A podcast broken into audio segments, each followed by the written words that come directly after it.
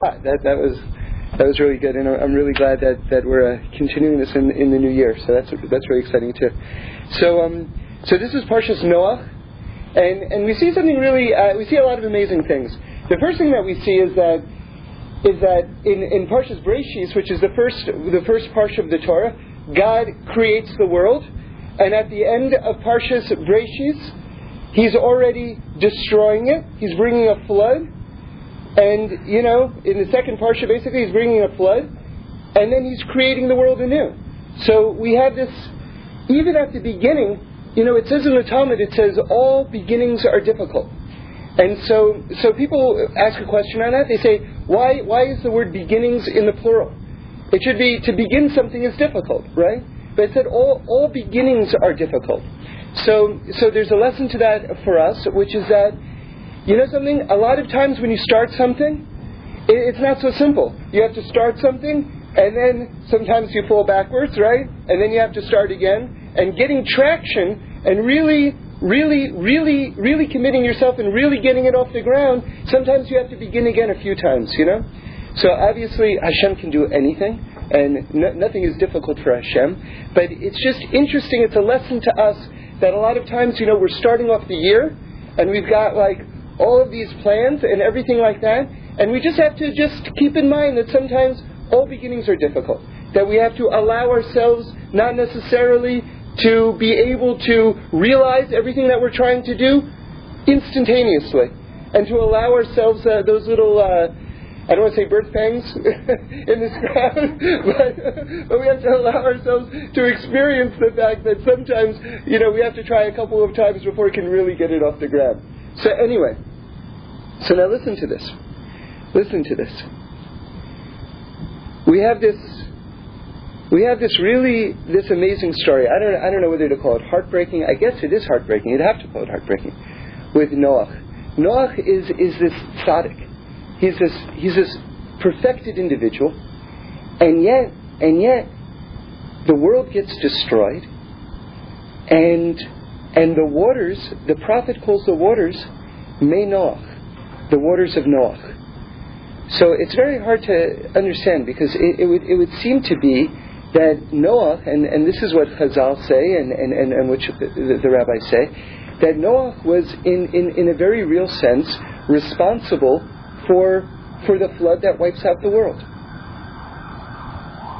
So, how are we to understand the fact that he was a tzaddik, and yet, on the other hand, he's also being held responsible for this terrible thing that came on the world.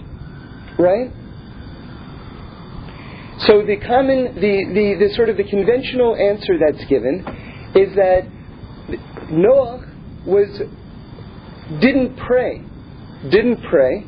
He could have prayed and he didn't pray. And had he prayed, then, then maybe the floodwaters wouldn't have come. But then you have to ask a big question on this, which is that if he was such a great tzaddik, what, what do you mean he didn't pray? I mean, what's the hallmark of a tzaddik? The hallmark of a tzaddik is that he's praying all the time. Oh, so let's make sure that we understand this question well. On the one hand, he's called a tzaddik. On the other hand, the flood is blamed on him. On the other hand, if he's a tzaddik, why didn't he pray? Okay. So, so it, it, it's almost impossible to understand unless you know this piece of information. And uh, I heard it from Reb Shlomo, and it comes from the Zohar. And it, it explains that once you have this insight, you understand something very, very, very great. Which is that Noah didn't know that you were permitted to change Hashem's mind. In other words, once Hashem says something, the hallmark of a tzaddik, the hallmark of a righteous person is, okay, so then that's the way it is. If this is what Hashem says, this is what I'm going to do, and I've got my marching orders, and that's everything right there. The idea that I can change Hashem's mind, this was a complete, this was an alien concept at this point in, in, in, in, the development of spirituality, in the development of the world, in the development of, of, of humanity.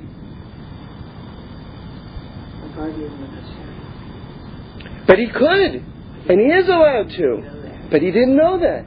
And it makes sense that he didn't know that.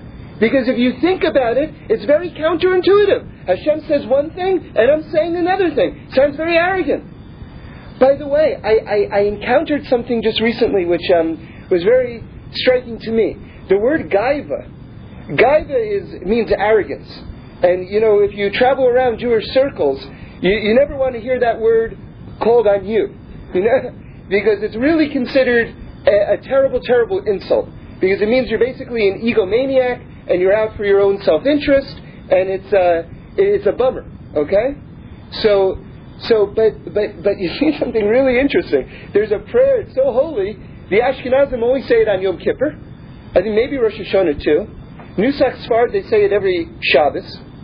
It's L'chai Olamim, right? And we say, you know, it goes through the alphabet, and when we get to Gimel, we refer to God with the word Gaiva. Ga'ava, I think is the, the way it's pronounced there. The highness, the loftiness, right? So wait a second, we're calling God Ari? And now I'm all confused. So, explain it to me. Okay. So here's what it is. It means the word is not an inherently negative word at all. It means loftiness and grandeur and highness and all positive things. But these things belong to God. When we take these things which belong to God and we put them on ourselves, ah, that's, that's, that's, that's where the problems start. Okay?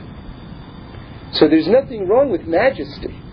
But when I'm crowning myself king in a conversation with you, that's, you know, haven't you seen the crown? That, that's where it gets very problematic. Okay. So, so now let's look at the, how this develops, because this isn't the end of the story. So, so some of us might find this idea very uncomfortable. Arguing with God, what's that all about? You know, is God playing games with us? Is it you know He says something and then He wants to like, what's going on exactly? So, the person who Noach is compared to is Abraham Avinu. And that's the famous Rashi that if they could, were compared, if they, if they lived in the same generation, maybe, and it's, it's, it's, there's an argument among the, the Chachamim, maybe, maybe Abraham would be, consi- maybe Noach would still be considered great. Or maybe Noach would be considered almost nothing compared to Abraham. So the mystery about Noach continues.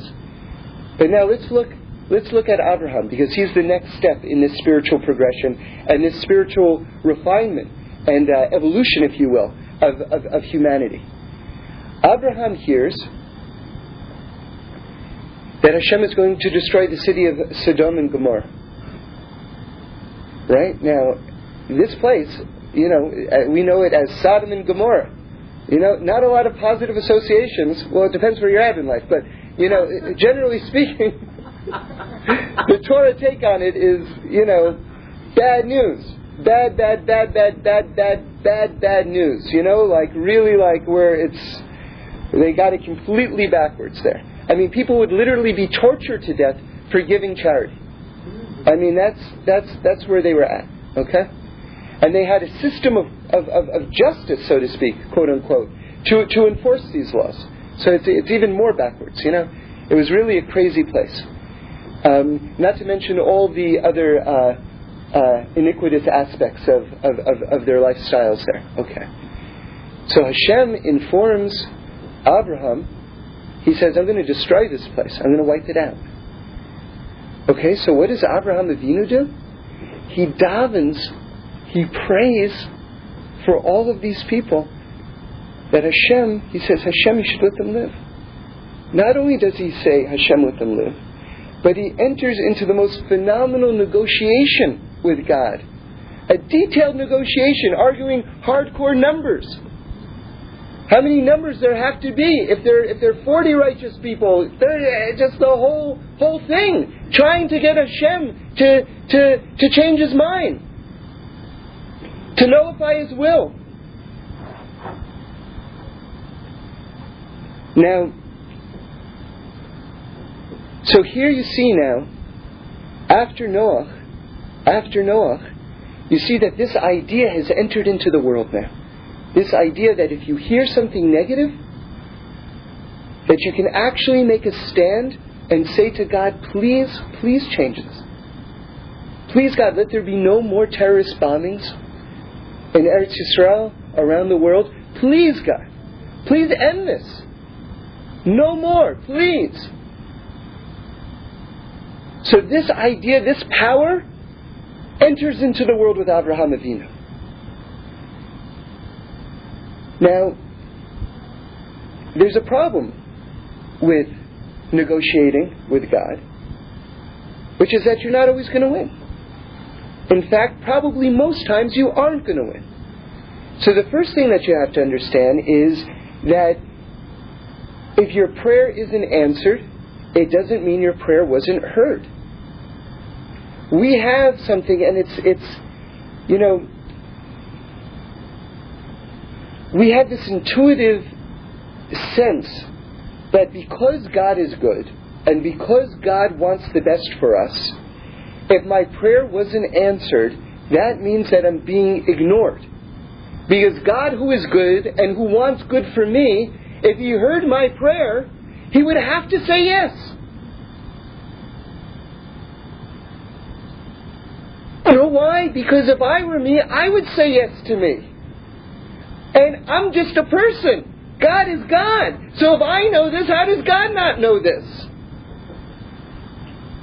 It's, it's very logical. But the problem is it's completely based on emotion and self interest. It's not coming from a bad place, don't get me wrong. It's not coming from a bad place. It's very natural.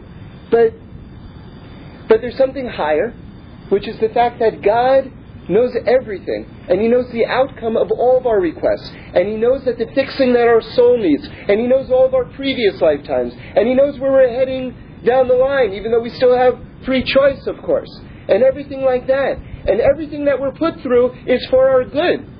That's why we say, Yehira Milfinecha, if it's your will, God. You never, you never just outright ask for something in davening. You always say, if it's your will, God. Or please God, if this is if this is really what's best, please God. Right? Because I don't want what I want. I want what God wants for me, and I know God is open to suggestions, so here's some suggestions, God. Right? That's it's a different type of relationship. But I'm building to a, a more important point, a more significant point right now. Which is how did Abraham Avinu feel. You have to picture this. He's, he's poured his heart out to God. He's actually negotiated with God. And then the next morning, or whenever it was, he goes and he looks over the valley and he sees smoke rising from Sodom and Gomorrah. And it's clear to him that his prayer wasn't answered and that the entire place has been wiped out. Okay? So So I heard this Torah in the name of uh, Rabbi Elon. Um, and uh, he's in Israel, and it's it's an awesome Torah. Actually, actually, it's drawing on something from uh, from Tzadok HaKohen also. So we have to understand something which is that was it Sodom and Gomorrah completely wiped out? And the answer is the answer is no. Lot was saved, as well as his two daughters. And from Lot comes Moab, and from Moab comes Rus, and from Rus comes David Hamelech. And David Hamelech, we know, is the neshama of Melech HaMashiach.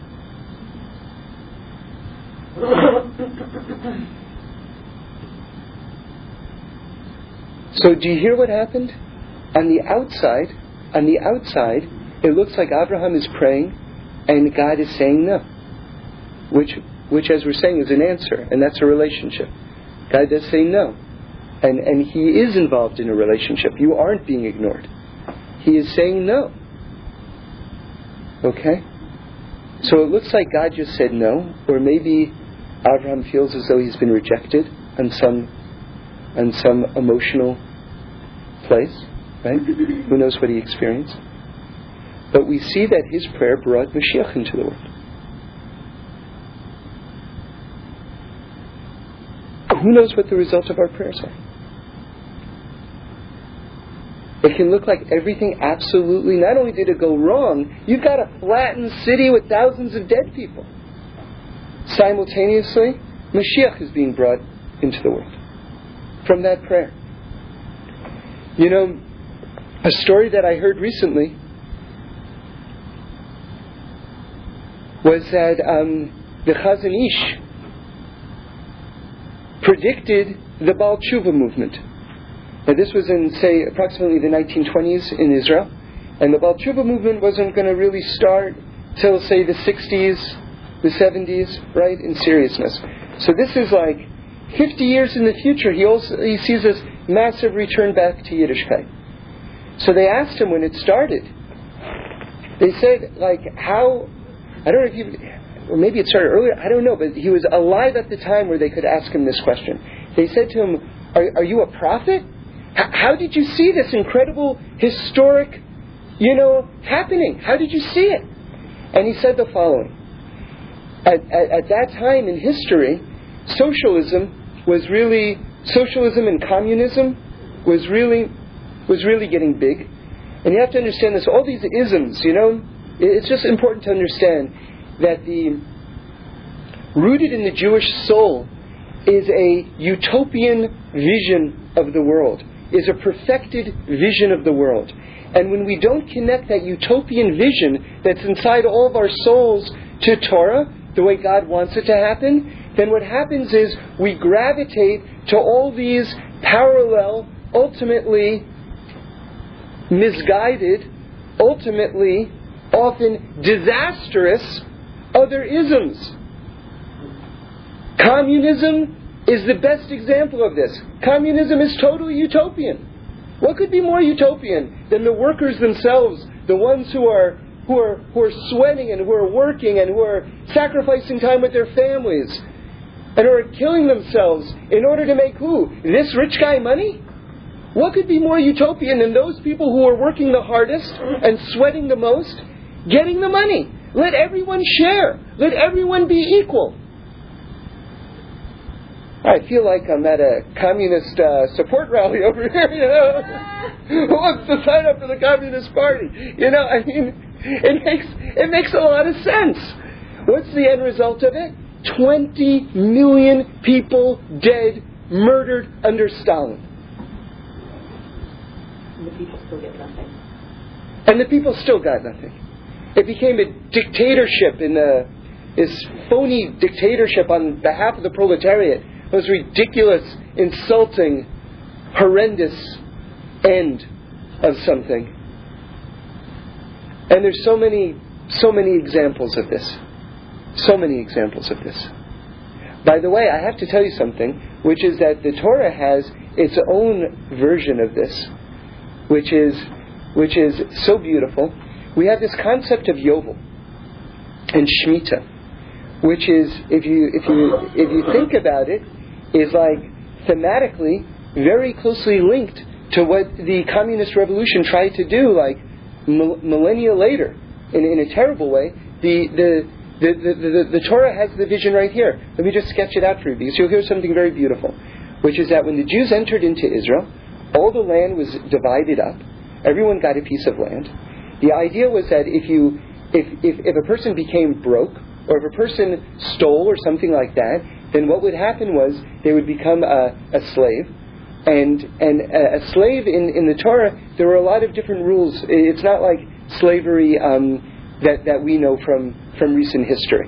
In fact, it says that a master who has a slave, the, the, the, the, master takes on a master.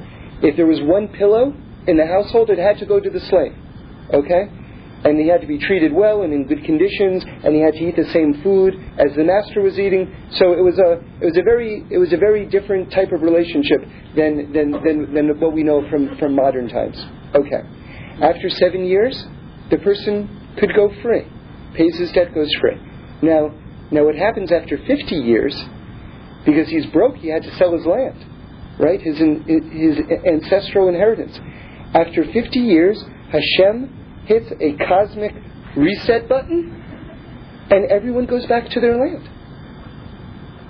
So those people who had been acquiring massive tracts of land, the land doesn't belong to you. The land belongs to God. All of a sudden, eh, they're shrunk back, right? And then everyone gets their land back. They get a second chance back on their land. I mean, it's incredible. You know, we talk about we talk about second chances in the Torah, and it, you know, we just read Parshas Breshis, Be Reshis. Be the, the letter Beis is the gematria of two. Reshis means beginning. Two beginnings. A second chance. Constant second chances. So you know something? If I went up to to the um, you know to Wells Fargo and I said I want to show you, it says Bereshit. two two chances. Give me ten thousand dollars. you know what the guy would say? right. He would say, you know, it's it's very nice. It's very nice, but you know, next, you know, you know that, that's what he would say. So what's awesome, what's awesome is that you know the Torah. You're talking about putting your money where your mouth is. The Torah is saying you get your land back. It's not a joke. These aren't just platitudes. This is the system. Go ahead. Um, but in that second beginning, you learned from the first one. I mean, the kibbutz right. movement was a, communist movement too, and they started, you know, from a different aspect, a smaller communist movement. So yeah. We learned from the. You can't have a huge yes. communist movement that obviously failed, but a smaller right. one, it's, it's another beginning. You know, you have to learn from mistakes. Yeah, yeah, and the kibbutz, the kibbutz movement did a lot of awesome things, but interestingly, it's it's it's basically over at this point which is also interesting. And, and what I would suggest is, without, I'm not trying to bash the, the kibbutzniks or anything like that, but what, what I would suggest is, is that, is that all of these doctrines, all of these man-made isms, if you will, are, you see, you see, it says, it says that the Torah was created, the Gemara says that the Torah was created 974 generations before the world was created. Okay? So the Torah existed before the world was created. It says God looked into the Torah, that the Torah is the blueprint of creation, and He created the entire world. So what does that mean? Why am I telling you this? That means that that halacha, Jewish law, that means the way, the way.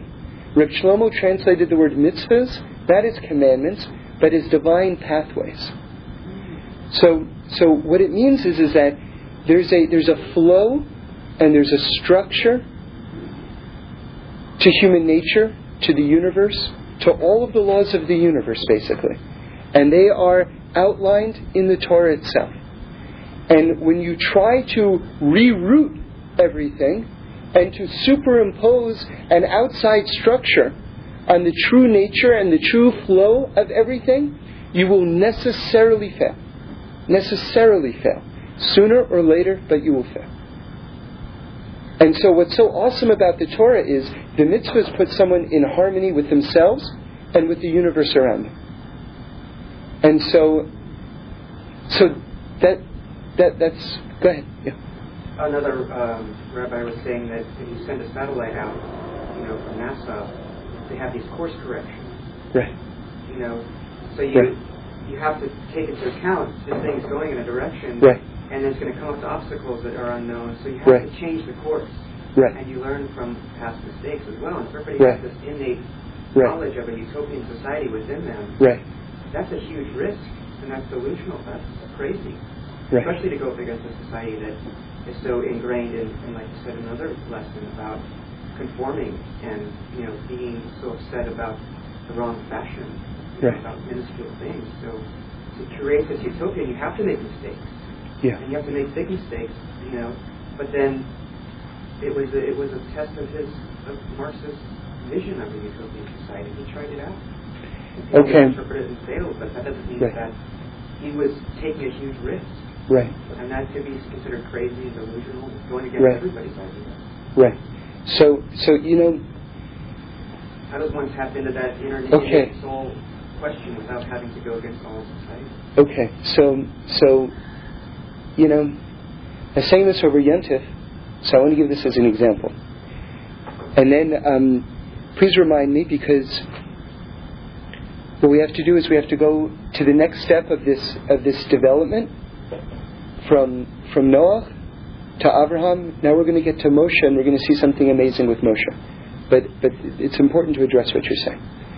So it says, "Breishis bara Elokim es hashemayim v'es haaretz." Okay, we just read those words. It means it's the beginning of the Torah. It says, "In the beginning, God created the heaven and the earth." Right? Everyone has heard that translation. And as we said many times in this class, once a year, Jews fast. They fast. We have a fast day that the Torah was ever translated into another language. Because of all of the incredibly destructive misinterpretations that have been sent out. Which fast is that? That's the 10th of Teves, and it actually commemorates five different things. It's more popularly known because Jerusalem was surrounded at that point, but one of the five reasons we fast that day is because the Torah was translated. Okay? So, so listen to this translation now, okay? In the beginning, okay, let me, let me preface it with this one thought. What, why is that such a destructive translation? In the beginning, God created the heavens and the earth. Because that suggests that God finished creating the world already. Right? God is still in the process of creating the world. If you don't know this piece of information, you will not understand anything about life. You, you, you, you literally will not understand anything about what it means to be alive in this world. If you don't know that the world is still in the process of being created. So listen to this translation. In the beginning of God's creation of the heaven and the earth. You hear the difference? In the beginning of God's creation of the heaven and the earth. It's an ongoing process. It's happening right now. So, so, so here's the example that I want to give, and then we're going to come back to Marx in a second. Because really what you're talking about is dreaming big. We're not talking about Marx right now. This is not an academic conversation. What we're talking about, what you're raising, is what's my role in, in creation? Aren't I supposed to dream big? Aren't I supposed to really try to fix the world? Isn't this what I'm here for? That's the question that I'm hearing from you, which I think you're asking. It's not about Marx. It's about all of us. Imagine, imagine you have a particular interest, whatever it is. And you have an opportunity to learn with the world's greatest authority on this particular subject. It's a class that everyone wants to get into. And you get a chance to be with the number one expert in this particular field. So that's incredible, right? I'm learning from the master himself, right? Now imagine a much higher level than that. The teacher says, you know what, I'm doing this project and I want to do it with you. I want to collaborate with you on this. The two of us together. We're going to do this together. Right? What is that now? That is like stratus. Stratospheric? Yeah? Stratostrophic? it's higher, that's for sure.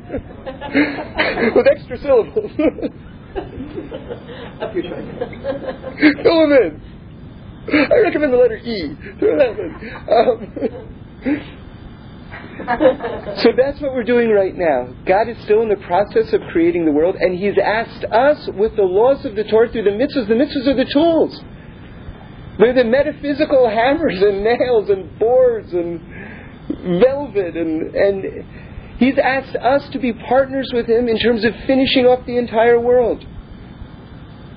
But you know what? If the Master of the Universe says use a two by four, and instead we use like you know a cotton ball you know the structure isn't going to stand.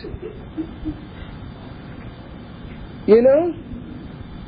We we have we have how to dream big. We have the tools. They're right here. If we decide from the best case scenario god Oh, I, I want to do something so great, but I don't want to listen to you. I want to do it on my own, by myself, with my own limited, human, mortal vision. Then that's, it just doesn't work. Doesn't work. And eventually we're going to learn that. You know, it's. I heard from Reb Shlomo something what you're saying. It says every generation learns from the previous generation, and they say, okay, we're not going to do it that way. Okay, but what happens? We make different mistakes. You know, like we look at the way our parents raised us, and we say, I'm not going to raise my kids like that. So you know what we do? We make new, different mistakes. and you know, sometimes we also make the same mistakes. right. but hopefully each time we learn an aspect of the lesson. Of the universe itself. That's what we're dealing with. Okay, so now let's go to the next step. Let's go to uh, let's go to Moshe. So now Moshe says something absolutely, absolutely incredible. Okay, let's let's let's uh, let's go back to the progression again. Noah doesn't know that, that you can change Hashem's mind. So he doesn't so he doesn't pray. He doesn't pray. Okay? Thinks it's a chutzpah. Who am I to contra- contradict that? Abraham tries his hardest. He says, Please God, don't do this. Seemingly doesn't get his prayer, prayer answered, but we know really his prayer was answered. And now I realize I didn't finish the, the previous story, so let's get back to that. So the Chazon Ish. So they said to him, how did, how did you know that this historical Baal Tshuva movement was going to take place? Ah, now I see how we got into communism. So he says, he says that all, he says, he says at the time, all these Jews were leaving Torah, and they were going to become communists and socialists and everything like that. And they were going to try to do it their way. Their way. Okay? and their parents prayed for them, and their grandparents prayed for them, and their friends prayed for them, and still we see that they didn't come back to Yiddishkeit. They went on and they became atheists and communists and socialists and all the rest. So the Chazon Ish said he made he, he made he took it to the next step, and this is the, the, the crucial level of thinking. This is what every person who aspires to be close to Hashem listen to the, the, the, rhythm of this thought process because this is, this is how we have to think. We have to condition ourselves to think this way. He said, Well, wait a second. Every prayer has an effect. Right? So, how can it be all these prayers are being said and all these people are going every which way? So, that means that all of the prayers are being bundled together up in heaven. And it means further that God is waiting for a generation that isn't anti religion. He's waiting for the first generation, historically, that's going to come, which will at least be open to the idea. They don't necessarily have to be pro religion, they just can't be anti religion. And then all of the prayers are going to come down. So, you know, for all of us who have experienced a, a return within our own lives, you know, do, do you realize what, what, what, what's shaping us? I mean, there are these prayers coming down from, and, and not just from there, you know. You know, if we had eyes, if we if we really saw what was going on. Hmm? Okay. So now here comes the next step. The Jews worship the golden calf, and Hashem says, I'm going to wipe out the Jewish people. Okay, first we were talking about Sodom and Gomorrah. All right? Now we're talking about God is going to wipe out the whole Jewish people. God forbid. And he says to Moshe Rabbeinu, I'm going to start all I'm going to start again from scratch with just you. And now Moshe Rabbeinu knows that God's for real because he did it with Noah. Right? Wiped out the whole world, started with Noah and his wife and a few kids. So Moshe knows that Hashem isn't joking around. So, so what does Moshe say? Does Moshe say, remember, what, what are the, what, what was the flood called? Who remembers? What is the prophet called? The flood? Mei Noah. The waters of Noah. Okay? Meaning to say that he was responsible for the flood on some level because he didn't pray. So Moshe says, he says, forgive their sin. This is now, uh, we're in Shmos, Parshas Ki Sisa, chapter 32, verse 32. 32, 32. How awesome. Lave, lave. Right? 32 is the gematria of the word heart. So it's the heart of hearts, the inside of the inside. Oh my goodness. Remember that. That's amazing. So now listen to this. Moshe says, And now, if you would but forgive their sin, but if not, erase me now from the book that you have written. So, so Moshe now does something that no one's done up until then. He says, God, if you're going to do this, take me first. It's more than just a prayer on behalf of other people. He says, God, wipe me out. Wipe me out. But now that's not the end of it. This is the this is this is the, the incredible thing. So there's a teaching, according to Kabbalistic sources, that that Moshe Rabbeinu was the reincarnation of Noach. Okay? And now listen to this. The word wipe me out, take me out, is macheni.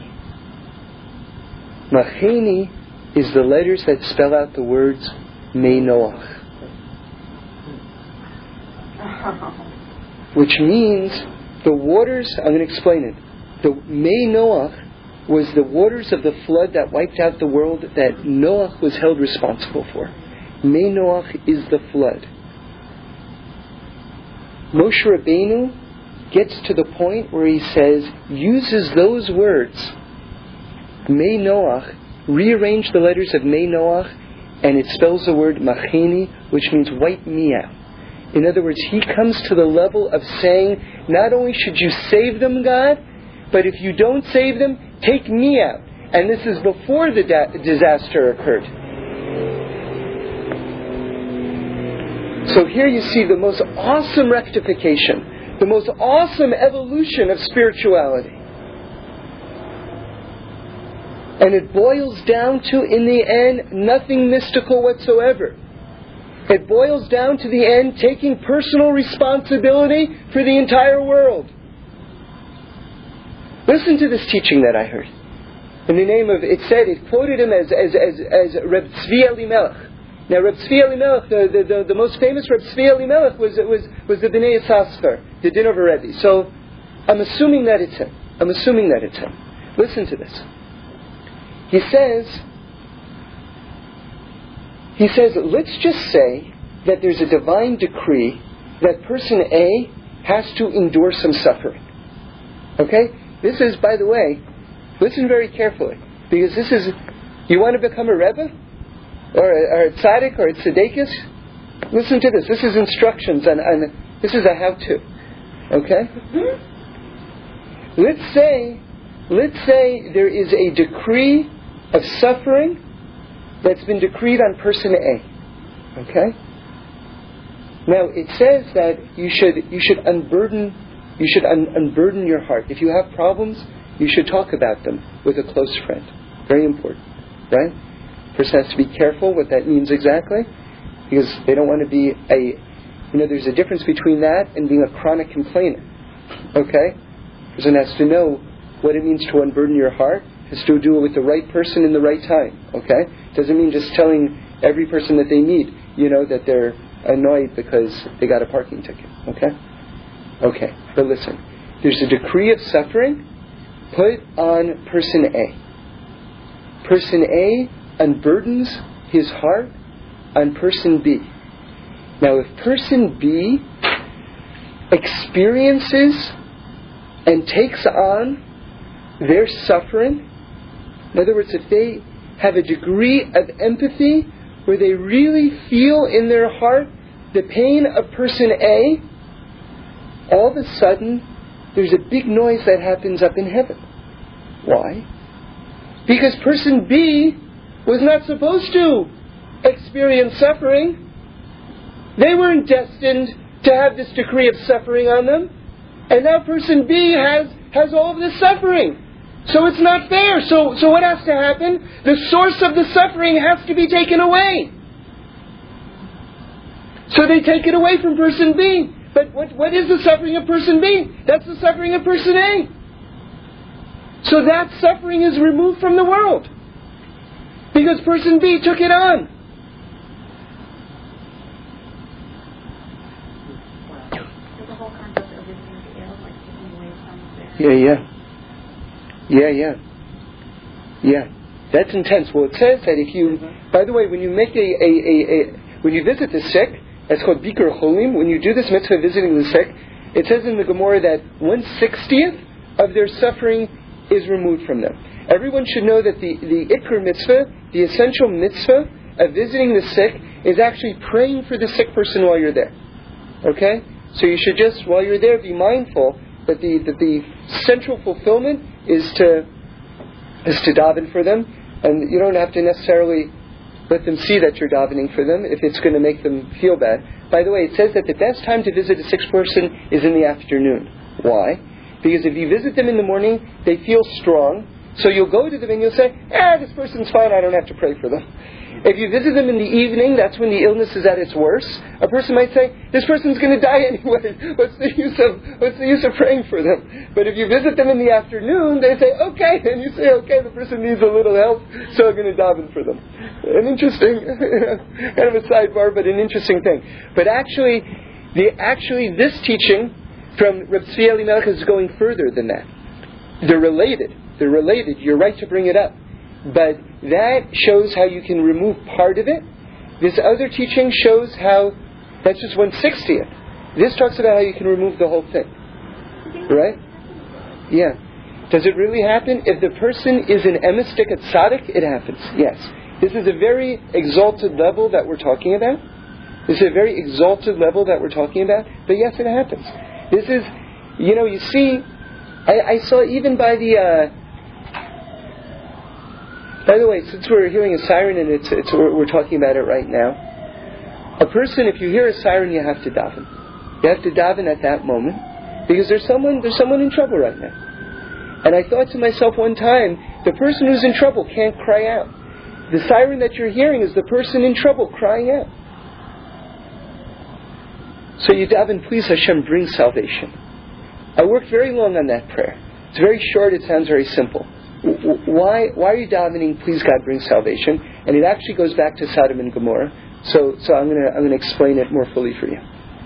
It says that the cloud that went up, the cloud of smoke that went up, was like from a lime kiln. This is what Rashi says. That's where bricks are constructed. So one of the things, one of the way God build, one of the ways that God builds the world, and this is this is very difficult for us to hear, but this is our tradition, and, and we have to understand it. Sometimes the world is brought closer to perfection by more goodness blossoming in it. Sometimes it happens through destruction. In other words, sometimes something that has to be removed has to be removed, and that's part of the building of the world. It sounds counterintuitive because you're tearing something down. How are you building it up? But if for whatever reason, and we're not being judgmental and we don't have the eyes to see, but if something has to be removed, that's also part of the building of the world. This is what Hashem was telling, this is one of the things that Hashem was telling Abraham Avinu when he showed him this, this lime kiln. That part of the building of the world has to be the removal of this community. Okay? So I thought to myself, here I am, I'm, I'm, I'm davening for every siren that I hear. How do I know that that's a good prayer. Maybe that person, maybe that's part of the building of the world that the person shouldn't make it. You hear? So I davened, God, please bring salvation. Because Yeshua covers both sides of it. Salvation is that the person's supposed to go, and that's part of the fixing of the world. Bring salvation. And if it's if it's not, not. You know? Seems to go against the other teaching, actually, now that I utter it. You know? I have to think some more about that. you know? Yeah. Go ahead. What? It reminds me of something my son brought up to me. Yeah. it was like a little like uh, you, you think that um, everybody will praise the Mashiach when Mashiach comes, and, and the answer was, what will it take to get everybody to praise the Mashiach? How Mhm. bad do you think that do think that to get before we all pray for Mashiach? Right. We can just pray for Mashiach Yeah. it's wonderful. You see, I wonder if if everyone praying for Mashiach will bring Mashiach. Maybe everyone's got to do. I think it says everyone's got to do tshuva. So so that's an interesting thing. Like to what extent? To praise the Mashiach, you have to do You know? to even see that. Well, maybe uh, uh, maybe you could say a prayer for Mashiach is an act of tshuva, perhaps. I don't know. I don't know. Ahavas Yisrael, that was the Okay, we have a Mashiach expert here.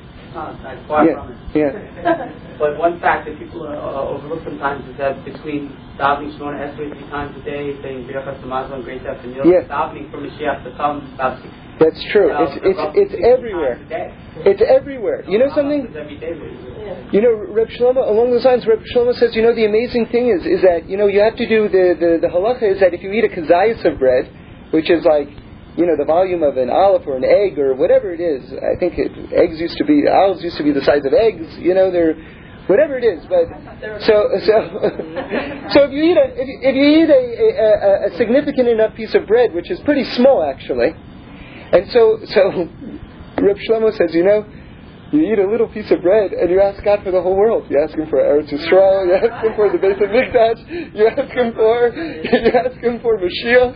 And it's, if you even look at what, you- an Michya, when you eat a cookie, you ask Him for Mashiach.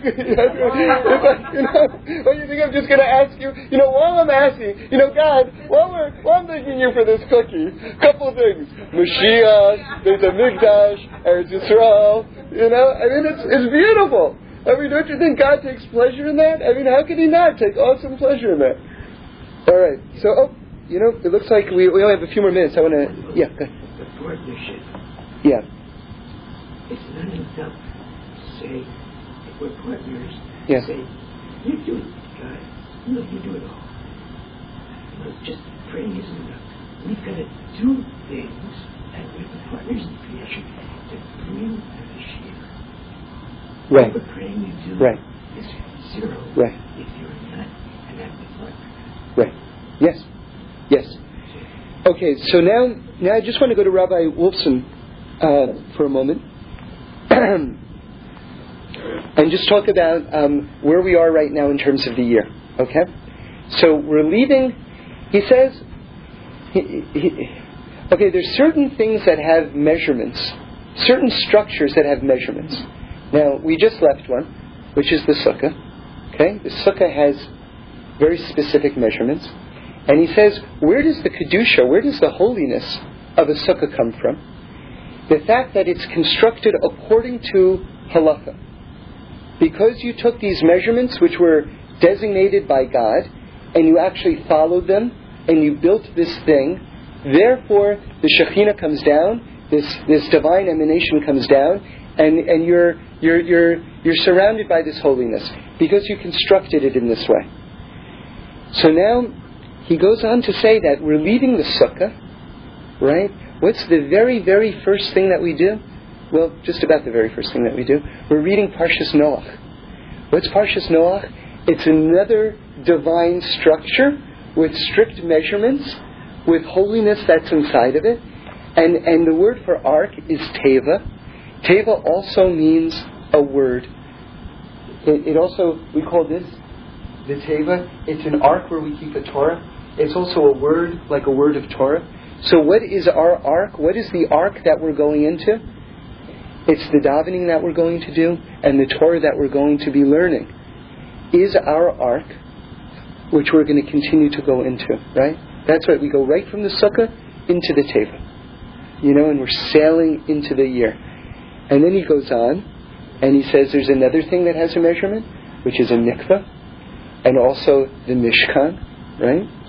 And he says something really cool, which is that the if you count up the number of pesukim in the um, in Parshas Noach, it comes out to uh,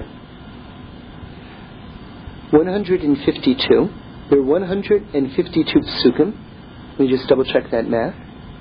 60 and 90 is 150. No, 153. 153 psukim.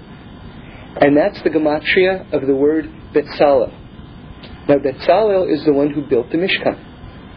So, so the number of psukim in Parshas Noach, the ark is, is compared to a Mishkan, right? So you have the sukkah, then you have the ark, and you have the Mishkan. You have all of these holy, divine, protective energies that are surrounding us as we like go into the as we go into the year right now. So, um, is it is it one fifty two? No, Betzalel, because you have Beis and Aleph is three. Oh, there's. Yeah, yeah, yeah. So 153. Okay. So, um, so with that in mind, have a Gezinta Vinta. That's the that was the the greetings that, that, that people would leave the uh, Shemini Atzeres, so they wish each other in, in Europe, which means a, a healthy winter and a good year, a good year. Yeah. very quick question. Yeah.